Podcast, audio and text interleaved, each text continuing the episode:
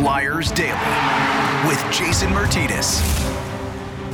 Welcome to another edition of Flyers Daily, uh, Monday, August 29th. This is our last episode. Wait, is there 31 days in August, Bill?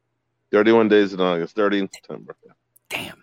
Okay, one more episode in August coming up on Wednesday. But anyway, uh, it is a Monday edition, and you just heard him right there. Let's bring him in right now. Let's get right to the business. Mondays with Meltzer. You read his work on NHL.com, PhiladelphiaFlyers.com, and HockeyBuzz.com. It is Bill Meltzer. Bill, how you doing? I am doing well. How about you?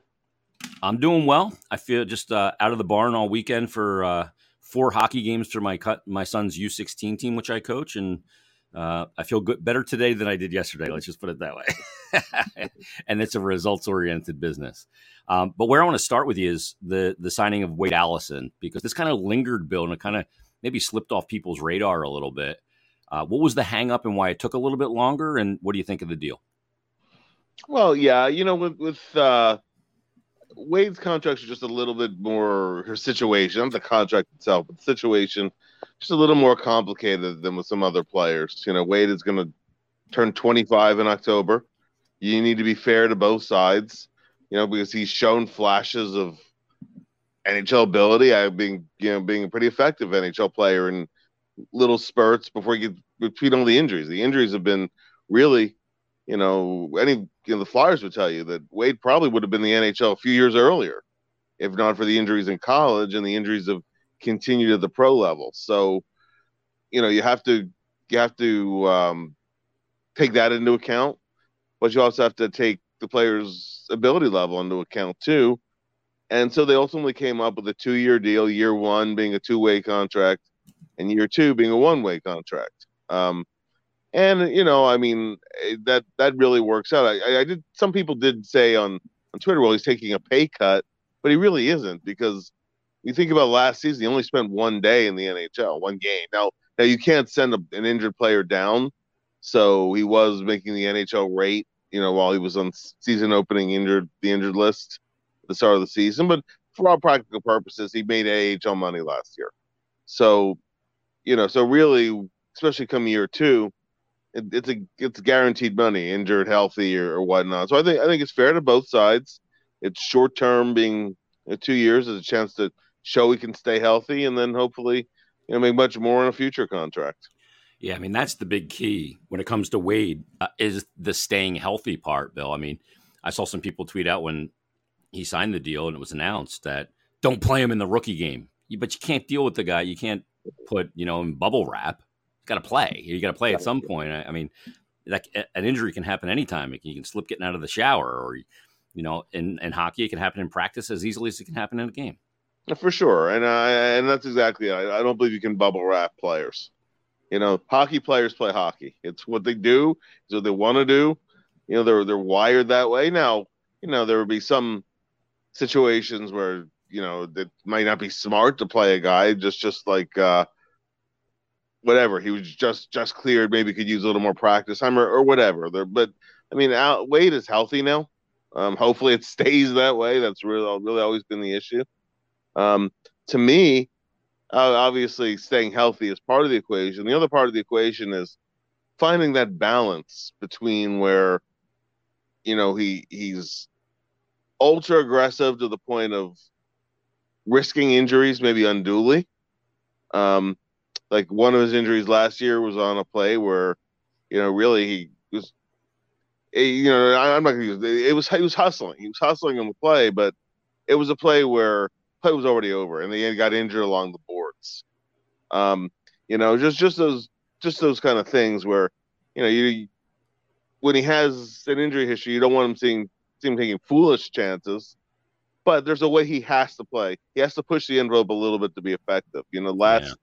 Last season, I mean, the, the guy could not stay healthy two straight weeks until late in the season. Late in the season, though, he he stayed healthy for the final month, and um, he was much less effective. And not, I'm saying he was playing not to get hurt, but I, I think he was conscious of all the injuries during the season, and I think I think he just has to go out and play, you know. Yeah. And um, that that that's always been the thing. That's always been the thing with Wade. It's just that the style that he plays does put the player at a certain amount of injury risk, um, but he also has to be effective too. So, Uh, you know, I, I think in the final for the Phantoms last year, and I, I think over the, about the final 11, 12 games, he only had two or three points. Yeah, you know, that's not like Wade. No, that's not like Wade. He's a better player than that. Yeah. So yeah. Yeah, you're going into that contract year too, and you don't want to get another injury into your summer and start with a, you know start your off season with a rehab and a contract negotiation and all of those things.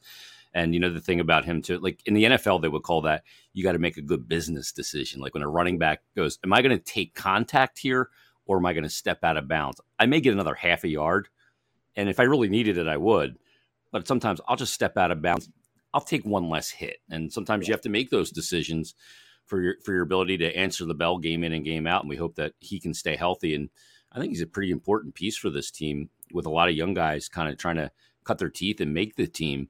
You know, so injuries, Bill, we've talked about them so much and how much the effect of that was last year on what we saw. It was part of it, wasn't all of it, but it was part of it for sure. So the Flyers, you know, we we heard the term open check in that press conference. I believe it was in January with Dave Scott and Chuck Fletcher some people perceive that as open check to get players, but there's a salary cap. It's not in reality. But open check was part of the the deal to make the off ice amenities and off ice life for the players more attractive and you know leave no stone unturned. And the Flyers in this past week made a hire of uh, Ian McKeown. Uh, he's got, created a new senior position to implement and oversee comprehensive athlete performance and a wellness program, including training, sports medicine, rehabilitation, sports psychology, sports science, nutrition, and more. Uh, this hire is, uh, I mean, this is, there's a lot of boxes there he's checking. Um, and I, I'm a big believer in sports science and those kind of things. And uh, this is a big hire for the team. yeah, you know, you're seeing more and more of these kind of multi-area oversight positions around professional sports. Um, you know, he's uh, he comes from Australia. I, mean, I guess originally from Ireland, but he was he was in uh, Australian real Australian rules football for a number of years. But it's doing doing the same kind of a job where you know you're working with team doctors, you're working um, you're working with trainers, you're working even with, even with the analytics staff a little bit too. So it's uh it's really kind of a you know it's a new position, um, and we'll see how we'll see how all that works. But it's kind of it's kind of the way that the sports sports are going to a large extent. Yeah, Chip Kelly, when he came in and took that job with the Eagles, he was a big sports science guy, and I mean, from the smoothies and and the the sleep monitoring, all of that stuff, um, I think is important, and it, it's a good way to prevent injuries to know when players' bodies are taxed. An injury is more susceptible to happen if the body is heavily taxed than when it's not. Yeah, they one of the things they've been measuring. Uh, players wear the monitors. They measure workload. They measure performance. You know, performance efficiency. Um, and one thing they've found, not just in hockey but in other sports too, is that as you said, as a player gets taxed, as the workload increases and as the capacity decreases, the likelihood of an injury goes up significantly. Now, you know, it's no secret the Flyers have been absolutely riddled with injuries. Uh, a lot of it, truthfully, Jason, I think is just sheer bad luck. Yeah, But you can only, you know, but at a certain point when there's a when injuries hit a certain volume, I think you have to look at every way you can to hopefully reduce it. I mean, it, it's really it's too critical. it, it's it's too critical. Yeah, you you can you know you have to take every precautionary step you can, any kind of proactive step you can in reducing in reducing the risk. So I think you know I think that's the goal ultimately. I mean, one of the things they'll be involved in too, Bill, I imagine pretty highly, is going to be when guys also return from injury. Because, you know, we saw some guys come back in the lineup, go back out of the lineup, you know, kind of yo yoing back and forth. And you want to ensure when a player comes back that his body, his mind, all of that is ready to come back so he doesn't have that yo yo of going back and forth. Because the, I think the mental toll that the yo yoing can take on a player is is pretty significant too. And that's the sports psychology part as well. Yeah, yeah, yes, and that's also a component of it too. There's also, truthfully, Jason, there's also an educational component to it as Mhm. well because players are wired to want to play if at all possible, and you know, an element uh, of a player rehabbing, getting back in the lineup, always was and probably always will be to a degree self-reporting. How are you Yeah. feeling, right?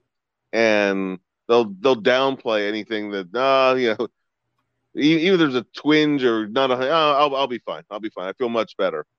And you know, the self-report is important and the competitiveness is important, but there also needs to be a degree of honesty and self-realization too, where hey, maybe I'm not ready to come back yet.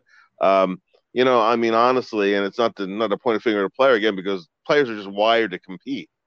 But I think uh, you know, I think a guy like Joel Farabee may have come back a little bit too early mm-hmm. last season at, at, one point. So yeah, just just as one example, and it's because he wants to be out there. But I think that uh, I think you you weigh all the factors, and maybe the self report takes on a little less importance when you have the the other elements that that go into a decision about when he returns yeah, you have this new age science to almost back it up in a way.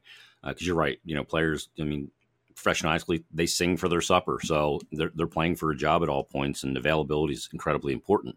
Now with Wade Allison, Bill, as we get ready for training camp here in just a couple of weeks, you know, he's a guy that's going to be trying to battle for a spot on this team. So I want to ask you, you know, who is battling for a spot on this team, and how many spots are they battling for? well, certainly Wade, Lazin- Tanner Laczynski's battling for a spot.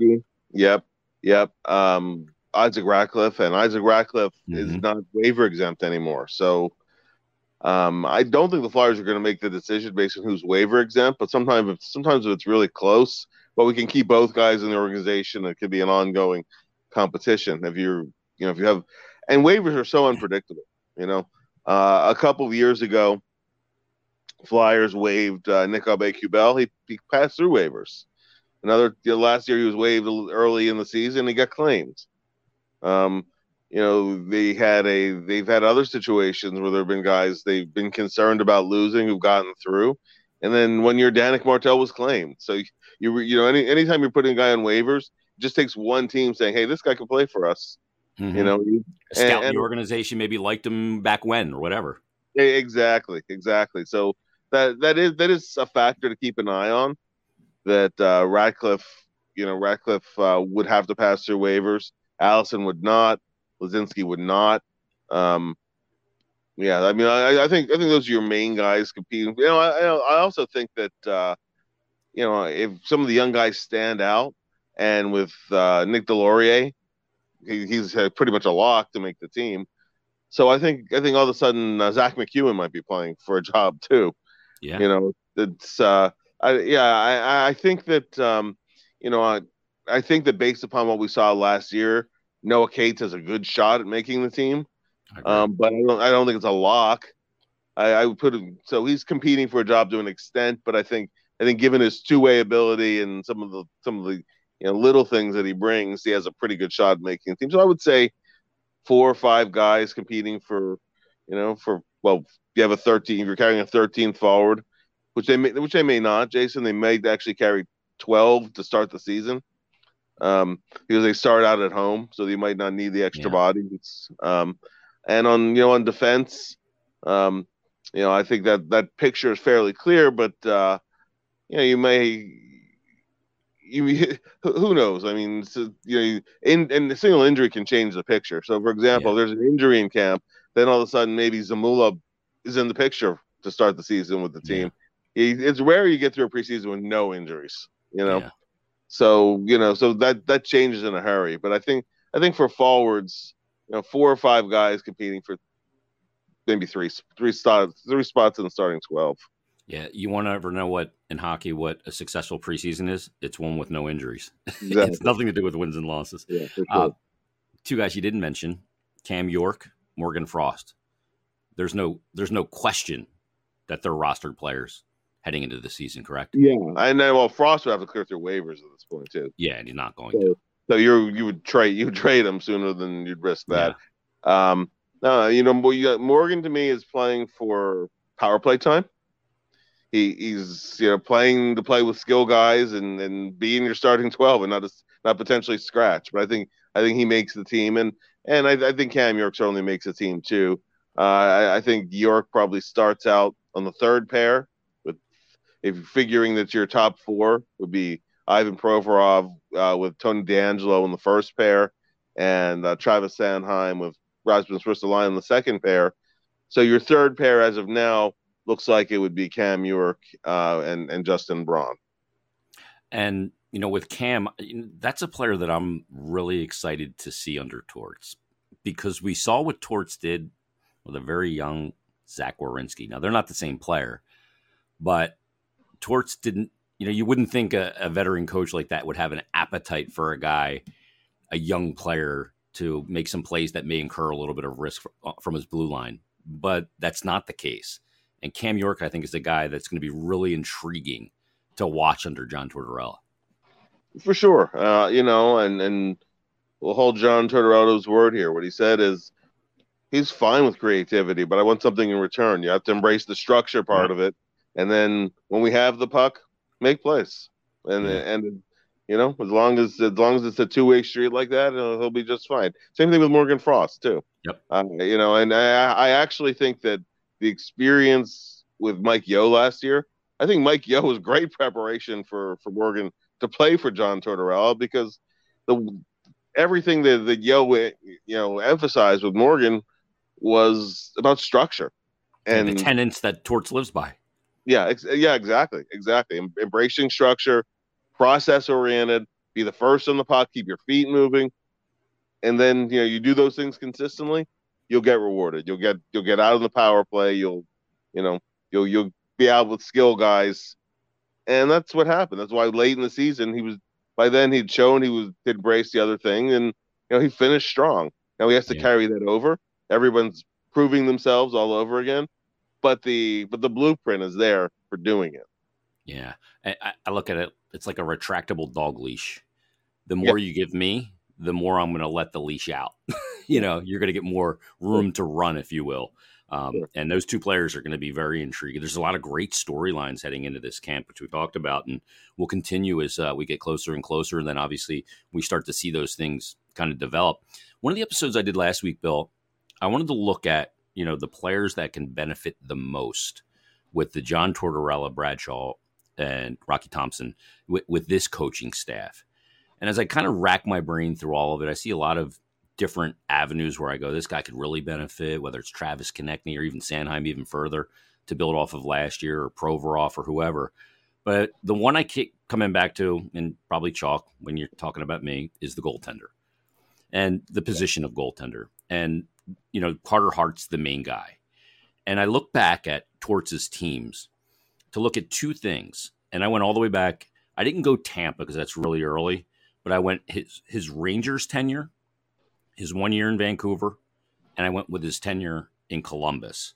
And you know, he's only had one year for all those teams, and I think that's 13 seasons. One year where his team had a goals against average above three. Yeah. One. And of those 13 seasons, seven of them, the shots on goal were below 30 per game. Only four were above it. Now, we do know about Torts teams is this. In New York, he had Henrik Lundqvist. In Vancouver, the one year, Roberto Luongo. Both guys are going to the Hall of Fame. And in Columbus, he had Sergei Bobrovsky. And he had Jonas Korpisalo, who had a good year in his first year there in 2014 15. But when I look at those numbers, that's what he can bring to the table right away. And Carter Hart, it's not just about the shot total or the goals against average, because I think save percentage is more indicative of a goaltender's success. But in a way, this this is one of those situations where the environment should be much improved, and we should see the numbers improve, not only matching what our eyes see. No, for sure, and there, you know, there's there's some empirical evidence of that in, in Philadelphia, even. You know, uh, the, the first year under Alain Vigneault, we, we've talked about this in other podcasts where the Flyers were the NHL stingiest team in shots allowed that year. Um, they were number seven in goals against average, also number seven in goals goals per game. Goalie can't really control the uh, the goal support he gets, but if, but if the Flyers can embrace something like that, to where and you don't you don't even have to be number one in shot, you know, fewest shots against, or you know, you do. I think you sh- you should ideally be top ten, top half in goals against average. But if, but if you, but they can do those things so that he's not always. Uh, I you know I, I think some you know one of the things is some of the goalie metrics. Um, I, I, the goalie metrics are are harder to apply than than it is for position players because even things like uh, you know saves saves above replacement and some of those other things too. Well, what else happened in the game, right? you, if you give up a couple of uh, backdoor goals where plays break down in front of you, you're gonna be you're gonna be you know aware about you need to get over to the other side. And, then on effect, yeah, yeah, yeah, cause and effect, right? And then something sneaks by you that ordinarily would have stopped, and they it count, you know, that counts against you in terms of like letting, in in terms of a preventable goal, but maybe that goal never even happens if the structure in front of you is better. And I, I don't think you, I think you can really totally unravel. That's why I don't think there's a, a perfect way to segregate goaltending from team play. I think I think the two are always going to be closely tied together. Um, I think Carter Hart has shown that when a team gives him a chance, he'll give them a chance. And you know, and and so yeah, and I, so I think Carter Hart could significantly benefit from a John Tortorella system. And you know, I don't I don't really know how things went from where they were a couple seasons ago to being as bad as it got because it, you know not only not only did they did they lose some of the that tight structure they had a couple years ago it, it, it disintegrated completely i mean yeah, it was it's gone it's like they never had it to begin with so yeah. you know so that that has to be established it's going to start day one in camp um you know turnaround's going to be in guys faces he's going to challenge he's going to challenge players and um, part of it is part of it's just a feeling out process. He's going to challenge everybody. Yeah, you know, yeah. and so big time. Yeah, yeah. I know he said this past week uh, or recently. He said it's going to be a very difficult camp, high volume skating. We're attacking it. I'm approaching each and every day to try and make each individual player play better. And uh, I mean that that's the way to attack it. And you know, the goalies uh, as well. And it's going to be, you know, the interesting part too with the goaltending element of it. You know, you're right about that. The the metrics and goals saved above and this and that. You know, I tend to go by ClearSight Analytics data a lot and stuck to Steve Valiquette quite a bit, who I've had on my other show, and he's got 26 points of data. you know, I mean, he's a former goalie, played under Torts, as a matter of fact, with Henrik Lundqvist too, and you know he looks at all of those things of not only did the puck cross the slot line, but traffic and rebounds and layered screens. There's so much that goes into it. You can't just apply it like a uh, like a template and have it work. So I- am looking forward to see what that element can do for Carter Hart too, because the last two seasons I think it bruised him a little bit, Bill. Um, yeah. But I don't think they have broken him, and I think that's evidence based on you know the numbers that came out of 2021 with that 877 save percentage to bounce back and have a 905 last year. And I thought he started off really good. So I think he's a guy that can, you know, there's still more go- to go in his game. He's still young, but I think he's a guy that can really kind of grab a foothold here if the environment's much better. Yeah, uh, listen, the, the Carter Hart we saw last year up through the All Star break when he was at a 915 save percentage and an unstructured environment. And I said, you know, the, I really thought that the way the team played in front of him probably cost him one percent on a save percentage. Then then all of a sudden, even if it was half a percent, it would have been nine twenty. Yeah, you know. So I I think that's I think that's the real Carter Hart. I, I really do. And the, the now he wasn't very good after the All Star break. He also had further injuries. That that concerns me. Hart staying healthy. Yeah. Not the talent level, and not not not his work ethic, not his technique, none none of it. I think I think he's I think he's a very good young goalie. Still a young goalie. I mean, if you think about it, there you, you know, he's he's only the age now. We, you mentioned Lundqvist. He's only the age now when Lundqvist was coming to the NHL as a rookie. Yeah. You know? uh, a, goalies tend to mature later anyway. So, you know, I, I think that uh, Carter Hart should be, uh, you know, you can't you can't put an exclamation point on until he shows it. But uh, of all the questions on the team, Hart's ability is not really high on my list of questions. They're more just in terms of again, staying healthy, how many games you're going to get out of him, what's the backup situation going to look like. But can Carter Hart play at a high level? I, I, he absolutely can because he's shown it at times. Yeah, and we, and we saw it in the bubble. We saw it against Montreal. We saw it against the Islanders, and he just turned 24, 16 days ago.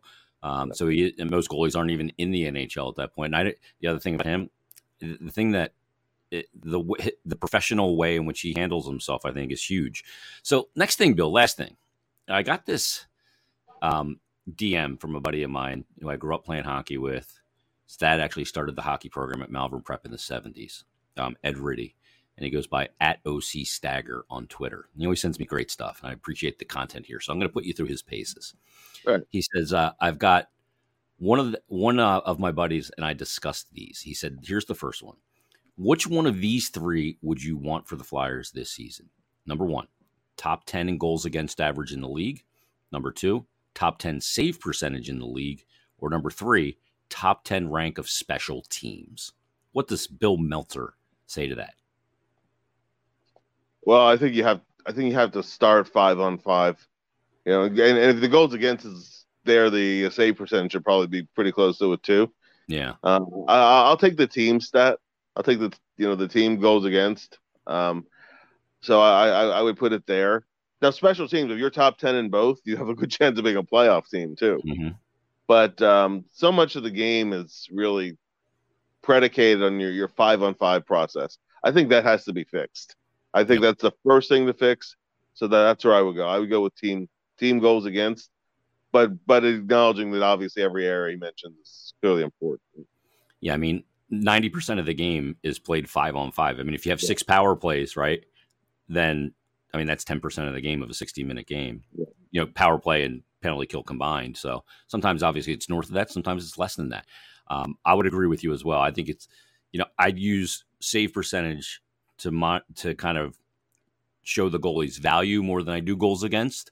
But goals against is the team stat, so that's the one that I would want there. Shaving goals, like Barry Trotz shaved 102 goals season to season in New York, and the difference that it made. Uh, the second one, he said, which one is more likely to happen? Only two choices here: the Flyers make the playoffs, or the Flyers get a top two pick in the 2023 NHL entry draft, where obviously you've got two spectacular players at the top. So let's take the let's take the odds out of it, the the lottery odds, because the highest odds you can have are 18 and a half percent. You know, to get the second pick, 13 and a half percent with the second worst record. So let's take the odds out of it. What's more likely to happen? They make the playoffs or finish as a bottom one or two teams in the league? I don't think I don't think even on paper now the Flyers are bottom one or two team in the league. I know I know there's a you know a uh, an element of the fan base just believe this teams are so atrocious and oh, and 82. yeah that, yeah they're not they're not and we, if the team is reasonably healthy this year just that alone before you add before you add in the coaching and the structure and you know, hopefully some players stepping up and or bouncing back. You know, I, I don't think this is a bottom a bottom two team. So playoffs are a tall order, but I think the I think the odds of the Flyers finishing with the worst record, the second worst record in the NHL, are not really all that high either. Um, you know, if things can work out in a way we were talking about with the, you know, some special teams improvement and five on five process gets fixed, then all of a sudden you're you're a little bit more in the mix. I I, would say that it's I have right now on paper less than 50-50 confidence in the Flyers being a playoff team, just truthfully.